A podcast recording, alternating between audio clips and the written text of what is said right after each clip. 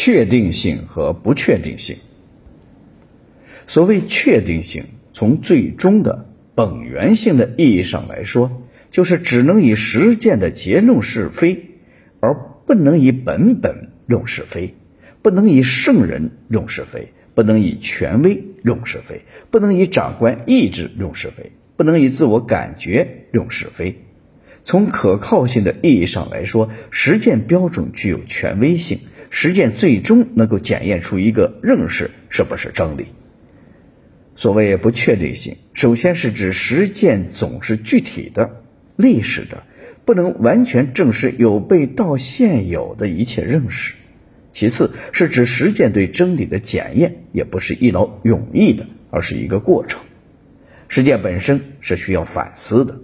有自觉的实践，有盲目的实践；有正确的实践，有错误的实践；有积极的实践，有消极的实践；有健康的实践，有颓废的实践；有完整的实践，有残缺的实践；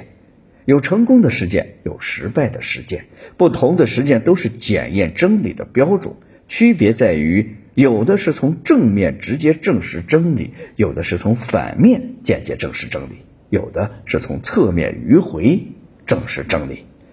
实践标准的局限性，其一，实践检验往往滞后于理论本身，也就是说，在理论创造的过程中，实践往往还没有展开，或者实践的结果还没有定论。其二，研究主体和实践主体往往相互分离，实践检验的过程和结果无法及时反馈至研究者。其三。